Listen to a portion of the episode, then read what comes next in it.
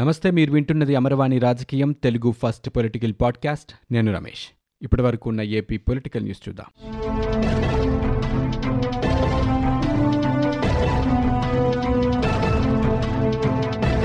ఆంధ్రప్రదేశ్ రాష్ట్రంలో పారిశ్రామిక అభివృద్ధిపై అమరావతి ప్రాంతానికి చెందిన వైకాపా తెలుగుదేశం పార్టీ కార్యకర్తలు సామాజిక మాధ్యమాల్లో విసురుకున్న సవాళ్ళు ఇప్పుడు అనంతపురం జిల్లాలో ఉద్రిక్త వాతావరణానికి దారితీశాయి. అనంతపురం నడిబొడ్డున రెండు పార్టీల నాయకులు పరస్పరంగా దాడులకు దిగారు. వైకాపా యువజన విభాగం గుంటూరు జిల్లా అధ్యక్షుడైన హరికృష్ణారెడ్డి ఇటీవలే అనంతపురం జిల్లా రాప్తాడు నియోజకవర్గం విషయంలో పరిటాల శ్రీరామ్ ఆయన కుటుంబ సభ్యుల లక్ష్యంగా అనుచిత వ్యాఖ్యలు చేశారు. ఆ వీడియోని సామాజిక మాధ్యమాల్లో పోస్ట్ చేశారు. దీనిపై ఎన్టీఆర్ జిల్లా నందిగామకు చెందిన టీడీపీ కార్యకర్త అజయ్ స్పందిస్తూ భాషా పద్ధతిగా ఉండాలంటూ దమ్ముంటే అనంతపురం వచ్చి మాట్లాడాలంటూ సవాలు విసిరారు. ఇందుకు హరికృష్ణారెడ్డి ప్రతి సవాలు చేస్తూ అనంతపురం వెళ్ళారు. రాప్తాడు తెలుగుదేశం పార్టీ కార్యాలయం వద్దకు వెళ్ళి వీడియో చిత్రీకరించి స్థానిక వాట్సాప్ గ్రూపుల్లో పోస్ట్ చేశారు. అక్కడి నుంచి జాకీ పరిశ్రమ ఏర్పాటుకు కేటాయించిన భూమి వద్దకు వెళ్ళారు. జాతీయ రహదారిని ఆనుకుని ఉన్న ముప్పై ఎకరాల భూమిని తెలుగుదేశం పార్టీ హయాంలో జాకీ పరిశ్రమకు చౌకగా కట్టబెట్టారంటూ ఆరోపణలు చేస్తూ వీడియో విడుదల చేశారు. ఆ తర్వాత అనంతపురం నగరంలోని టవర్ క్లాక్ వద్దకు వస్తున్నారంటూ రెచ్చగొట్టారు. ఈ విషయం సామాజిక మాధ్యమాల్లో విస్తృతంగా ప్రచారం కావడంతో టీడీపీ నాయకులు కార్యకర్తలు టవర్ క్లాక్ వద్దకు చేరుకున్నారు. డీఎస్పీ ప్రసాద్ రెడ్డి నేతృత్వంలో పోలీసులు ఘటనాస్థలికి చేరుకుని టీడీపీ కార్యకర్తలను అరెస్ట్ చేసి పోలీస్ స్టేషన్కు తరలించారు. రాబోతున్న ఆరు మాసాల్లో గోదావరి కృష్ణా పెన్నా కావేరీ నదుల అనుసంధాన ప్రక్రియపై రాష్ట్రాల ఏకాభిప్రాయాన్ని సాధించడం కోసం జాతీయ నీటి అభివృద్ధి సంస్థ కార్యాచరణ ప్రారంభించింది. నదుల అనుసంధానంపై రాష్ట్రాలతో దశలవారీగా సంప్రదింపులు సమగ్ర ప్రాజెక్టు నివేదికపై అభిప్రాయాలని నమోదు చేసిన ఆ సంస్థ హైదరాబాద్లో పదిహేడవ నదుల అనుసంధాన టాస్క్ ఫోర్స్ సమావేశాన్ని నిర్వహించింది. దీని చైర్మన్ శ్రీరామ్ దీనికి నేతృత్వం వహించారు. భాగస్వామ్య రాష్ట్రాలు పాల్గొని అభిప్రాయాలు తెలిపాయి. అయితే దేశవ్యాప్తంగా ముప్పై లింకులు ఉండగా తొలి దశలో ఐదు లింకుల్ని కేంద్ర ప్రభుత్వం ప్రాధాన్యాంశం కింద చేపట్టింది. తొలుత కెన్ బెత్వా లింక్పై చర్చ జరిగింది. ఆ తర్వాత గోదావరి కావేరి నదుల అనుసంధాన ప్రాజెక్టుపై కూడా చర్చ జరిగింది. భాగస్వామ్య రాష్ట్రాలు వాటి డిమాండ్లను ప్రస్తావిస్తూనే సానుకూలతని వ్యక్తం చేశాయి. విశాఖపట్నంలో జరిగిన ప్రపంచ పెట్టుబడిదారుల సదస్సులో పారిశ్రామికవేత్తలతో చేసుకున్న ఒప్పందాలపై ప్రభుత్వ ప్రధాన కార్యదర్శి ఆధ్వర్యంలో ఏర్పడే కమిటీ ప్రతి వారం సమీక్ష జరిపి త్వరితగతిన కంపెనీలు ఏర్పాటయ్యేలా ప్రణాళిక రూపొందిస్తుందని వారం పది రోజుల్లో దీనికి సంబంధించిన కసరత్తు కూడా ప్రారంభమవుతుందంటూ రాష్ట్ర పరిశ్రమల శాఖ మంత్రి గుడివాడ అమర్నాథ్ అన్నారు. విశాఖపట్నంలో ఆయన విలేకరులతో మాట్లాడారు. సదస్సులో ప్రస్తుతం చేసుకున్న మూడు వందల డెబ్బై ఎనిమిది ఒప్పందాల్లో ఏ పరిశ్రమని ఎన్ని రోజుల్లో ఏర్పాటు చేయాలో నిర్ణయించి ప్రతి నెల రెండు మూడు పరిశ్రమలు ఏర్పాటయ్యేలా చూస్తామంటూ పరిశ్రమల కోసం ప్రస్తుతం ప్రభుత్వం యాభై వేల ఎకరాల భూమిని సిద్ధంగా ఉంచిందంటూ ఆయన పేర్కొన్నారు. మొదట లీజు ప్రాతిపదికన భూముల్ని కేటాయిస్తామని కంపెనీలు పూర్తి చేసిన హామీల ప్రకారం ఆ స్థలాన్ని పూర్తిగా అప్పగించాలా లేదా అనేది నిర్ణయిస్తామన్నారు. ఇక రాష్ట్రంలో ఎన్నో పెద్ద పరిశ్రమలు తమ కార్యకలాపాలు ఇప్పటికే ప్రారంభించాయని అన్నారు. పెట్టుబడుల సదస్సుకి రిలయన్స్ అధినేత ముఖేష్ అంబానీ వచ్చి ఆంధ్రప్రదేశ్లో పెట్టుబడుల్ని ప్రకటించారని మరెంతో మంది రాష్ట్ర ప్రభుత్వ సహకారాన్ని కొనియాడారని అన్నారు. గత నాలుగు సంవత్సరాలుగా విమర్శిస్తూ వచ్చిన వారికి ఈ సదస్సుతో జవాబు చెప్పామంటూ అమర్నాథ్ పేర్కొన్నారు. సీఎం జగన్మోహన్ రెడ్డి బ్రాండు సదస్సుకు ముందు ఇతర రాష్ట్రాలకు వెళ్ళి ఏపీ గురించి వివరించడం వల్లే ఇది విజయవంతమైందని చెప్పారు. పునరుత్పాదక ఇంధన ప్రాజెక్టులని దాదాపుగా రాయలసీమ ప్రాంతంలోనే వస్తున్నాయని గత ప్రభుత్వాలు వినని పంప్డ్ హౌస్ ప్రాజెక్టు వంటివి కూడా ఏర్పాట్లు చేస్తున్నామన్నారు. ఇక రాష్ట్ర విభజన తర్వాత ఒక ప్రధాన నగరాన్ని కోల్పోయామని దానికి పోటీ పడేలా విశాఖపట్నం ఉంటుందని ఇటువంటి నగరం రాష్ట్రంలో ఉండటం ఎంతో అదృష్టంగా భావించారని అన్నారు. ఇప్పటికే విశాఖని పరిపాలన రాజధానిగా సీఎం ప్రకటించారని జనవరి నెలలో కొద్ది నెలల్లోనే ఇక్కడికి వస్తామని చెప్పినా ఆయన పెట్టుబడుల సదస్సులో కొద్ది రోజుల్లోనే చెప్పారని అంటే తొందరలోనే విశాఖ నుంచి పరిపాలన సాగుతుందంటూ మంత్రి అమర్నాథ్ చెప్పారు. ఆంధ్రప్రదేశ్ రాష్ట్రంలో ఈ నెల పదిహేనవ తేదీ నుంచి ఫ్యామిలీ డాక్టర్ కాన్సెప్ట్ విధానం పూర్తి స్థాయిలో అమలు కానుందంటూ వైద్య ఆరోగ్య శాఖ పేర్కొంది. ముఖ్యమంత్రి జగన్మోహన్ రెడ్డి అధ్యక్షతన సీఎం క్యాంపు కార్యాలయంలో ఆరోగ్య శాఖపై సమీక్ష జరిగింది. ఈ సందర్భంగా అధికారులు రాష్ట్రంలో అమల్లో ఉన్న ఫ్యామిలీ డాక్టర్ పురోగతిని సీఎంకు వివరించారు. ప్రస్తుతం ఆరు వందల డెబ్బై ఆరు వాహనాల ద్వారా గ్రామీణులకు వైద్య సేవలు అందుతున్నాయని వీటికి అదనంగా రెండు వందల ముప్పై నాలుగు వాహనాలని ఈ నెల పదిహేను నుంచి వినియోగించనున్నామని రోజు ఉదయం తొమ్మిది నుంచి సాయంత్రం నాలుగు వరకు విలేజ్ క్లినికుల్లో ఫ్యామిలీ డాక్టర్ అందుబాటులో ఉంటారని పేర్కొన్నారు. జిల్లా కేంద్రాల్లోని టెలిమెడిసిన్ కేంద్రాల నుంచి స్పెషలిస్ట్ వైద్యులు నూట నాలుగు వాహనాల వద్దకు వచ్చి చికిత్సను అందిస్తారని వైద్యులు దీర్ఘకాలిక సెలవు పెట్టినప్పటికీ ఇబ్బందులు తలెత్తకుండా రాష్ట్ర వ్యాప్తంగా నూట డెబ్బై ఎనిమిది మందిని రిజర్వులో ఉంచుతున్నామని వన్ జీరో ఫోర్ వాహనాల ద్వారా ఇప్పటి వరకు నలభై తొమ్మిది లక్షల మందికి సేవలు అందాయంటూ పేర్కొన్నారు. ఈ సమీక్షలోనే రాష్ట్రంలో మూడో విడత కంటి వెలుగుని సీఎం జగన్మోహన్ రెడ్డి ప్రారంభించారు.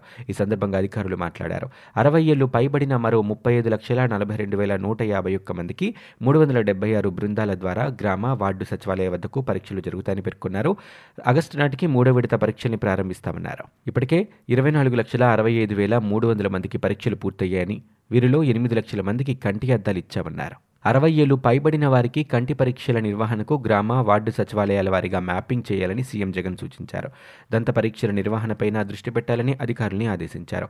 ఆరోగ్యశ్రీ రిఫరల్ సేవలు ఫ్యామిలీ డాక్టర్ విధిలో భాగం కావాలన్నారు. ఆంధ్రప్రదేశ్ రాష్ట్రంలోని అన్ని బోధనాసుపత్రుల్లో క్యాన్సర్ వైద్య సేవల్ని అందుబాటులోకి తెచ్చేందుకు చర్యలు తీసుకుంటున్నామని రాష్ట్ర వైద్య ఆరోగ్య శాఖ మంత్రి విడుదల రజని అన్నారు. ఇందులో భాగంగా ప్రస్తుతం నూట పద్దెనిమిది కోట్ల రూపాయలని విడుదల చేసినట్లుగా పేర్కొన్నారు. వీడియో కాన్ఫరెన్స్ ద్వారా బోధనాసుపత్రుల సూపరింటెండెంట్లు వైద్యులు పర్యవేక్షణ అధికారులతో ఆమె సమీక్ష జరిపారు. క్యాన్సర్ కేర్ రాష్ట్ర ప్రభుత్వ సలహాదారు నోరి దత్తాత్రేయుడు కూడా పాల్గొన్న ఈ సమావేశంలో మంత్రి రజని మాట్లాడారు. రెండు వేల ముప్పై నాటికి క్యాన్సర్ చికిత్స కోసం బాధితులు ఏపీ నుంచి పొరుగు రాష్ట్రాలకు వెళ్ళకుండా చూడాలన్న లక్ష్యంతోనే చర్యలు తీసుకుంటున్నామని పేర్కొన్నారు. విశాఖ కర్నూలులో ప్రాంతీయ క్యాన్సర్ చికిత్సా కేంద్రాలు వచ్చే సెప్టెంబర్ నుంచి పనిచేస్తాయని మరో రెండు చోట్ల కూడా ప్రారంభించబోతున్నామన్నారు. ఆరోగ్యశ్రీ ట్రస్ట్ ద్వారా నాలుగు వందల రకాల క్యాన్సర్ చికిత్సని అందుబాటులోకి తెచ్చామని విశాఖలోనే దీనికి సంబంధించిన పరికరాల కొనుగోలుకు నలభై ఆరు కోట్ల రూపాయలని ఖర్చు చేస్తున్నామని వివరించారు. గ్రేస్ ఫౌండేషన్ లాంటి స్వచ్ఛంద సంస్థలు వ్యాధి నియంత్రణకు సహకారాన్ని అందిస్తున్నాయని అన్నారు. మాజీ మంత్రి వైఎస్ వివేకానందరెడ్డి హత్య కేసుకు సంబంధించిన అనుమానితుల విచారణ ప్రక్రియలో దోబోచులాటకు తెరపడుతోంది. ఇప్పటి వరకు ఎంపీ వైఎస్ అవినాష్ రెడ్డి ఆయన తండ్రి వైఎస్ భాస్కర్ రెడ్డికి సీబీఐ నోటీసులు ఇచ్చింది. విచారణ విషయంలో ఒకరోజు ముందుకు రెండు రోజులు వెనక్కి అన్నట్టుగా కొనసాగుతూ వచ్చిన నేపథ్యంలో తప్పనిసరిగా విచారణకు హాజరు కావాలని భాస్కర్ రెడ్డి అవినాష్ రెడ్డికి సీబీఐ నోటీసులు జారీ చేసినప్పటికీ ఆ రోజు హాజరు కావడం కుదరదని ఎంపీ తెలిపారు. దీంతో మరొకసారి సీబీఐ వారికి నోటీసులు జారీ చేసింది. అవినాష్ రెడ్డిని ఈ నెల పదిన హైదరాబాద్ సీబీఐ కార్యాలయానికి రావాలని పేర్కొంది. అందుకు ఆయన సమ్మతం తెలిపారు. ఇక భాస్కర్ రెడ్డిని ఈ నెల పన్నెండున కడపలో విచారణకు హాజరు కావాలని సీబీఐ కోరింది. ఈ మేరకు ఆయన కూడా ఆ రోజు విచారణకు హాజరవుతారని ఎంపీ వెల్లడించారు. వివేక హత్య కేసులో ఆరోపణలు ఎదుర్కొంటున్న అవినాష్ రెడ్డి భాస్కర్ రెడ్డిలపై సీబీఐ ప్రత్యేక దృష్టి సారించింది. వివేక హత్య జరిగిన విషయం ఆ రోజున బాహ్య ప్రపంచానికి ఉదయం ఆరు గంటలకి తెలిస్తే వీరికి ముందే తెలిసినట్టు భావిస్తోంది. సంఘటనా స్థలంలో రక్తపు మరకలు తుడిచివేయించడం మృతదేహానికి కట్లు కట్టి ఆసుపత్రికి తరలించడం గుండెపోటుగా దాన్ని ప్రచారం చేయడంలో వీరిద్దరూ కీలక పాత్ర పోషించారంటూ సీబీఐ వాదన చేస్తోంది. హత్య జరిగిన ముందు రోజు రెండు వేల పంతొమ్మిది మార్చి పద్నాలుగున సాయంత్రం నిందితుడు సునీల్ యాదవ్ పావుగంట సమయం పాటు అవినాష్ రెడ్డి ఇంట్లో ఉన్నట్లు గూగుల్ టేక్అవుట్ ద్వారా సీబీఐ ఆధారాలు సేకరించింది. ఆంధ్రప్రదేశ్ రాష్ట్రంలో ఆరు వందల ఏడు మురుగు శుద్ధి కేంద్రాలని త్వరలో ఏర్పాటు చేయనున్నట్లు పంచాయతీరాజ్ గ్రామీణాభివృద్ధి శాఖ మంత్రి బూడి ముచ్చాలనాయుడు అన్నారు. వీటి ఏర్పాటుకి ఎనభై మూడు కోట్ల రూపాయలు మంజూరు చేశామంటూ త్వరలోనే పనులు కూడా ప్రారంభమవుతాయని చెప్పారు. కేంద్ర మంత్రి గజేంద్ర సింగ్ షెకావత్ వివిధ రాష్ట్రాలకు చెందిన మంత్రులతో వీడియో కాన్ఫరెన్స్ నిర్వహించగా అనకాపల్లి జిల్లా దేవరాపల్లి మండలం తారువా క్యాంప్ కార్యాలయం నుంచి మంత్రి ముత్యాలనాయుడు పాల్గొన్నారు. ఆంధ్రప్రదేశ్ రాష్ట్రంలో పదివేల నాలుగు వందల తొంభై తొమ్మిది సంపద కేంద్రాలు నిర్మించ తలపెడితే ప్రస్తుతం నాలుగు వేల ఏడు వందల ఇరవై తొమ్మిది గ్రామాల్లో ఈ కేంద్రాల ద్వారా ఎనభై ఒక్క శాతం మేర ఘన ద్రవ వ్యర్థాల నిర్వహణ చేస్తున్నామని మిగిలిన వాటి కోసం ప్రత్యేక కార్యాచరణ చేపడతామని పేర్కొన్నారు. స్వచ్ఛ భారత్ మిషన్ ద్వారా గత ఏప్రిల్ నుంచి ఇప్పటి వరకు నూట ఇరవై మూడు కోట్ల రూపాయలు ఖర్చు చేస్తే ఇంకా ఎనభై మూడు కోట్ల రూపాయలు మిగిలి ఉందన్నారు.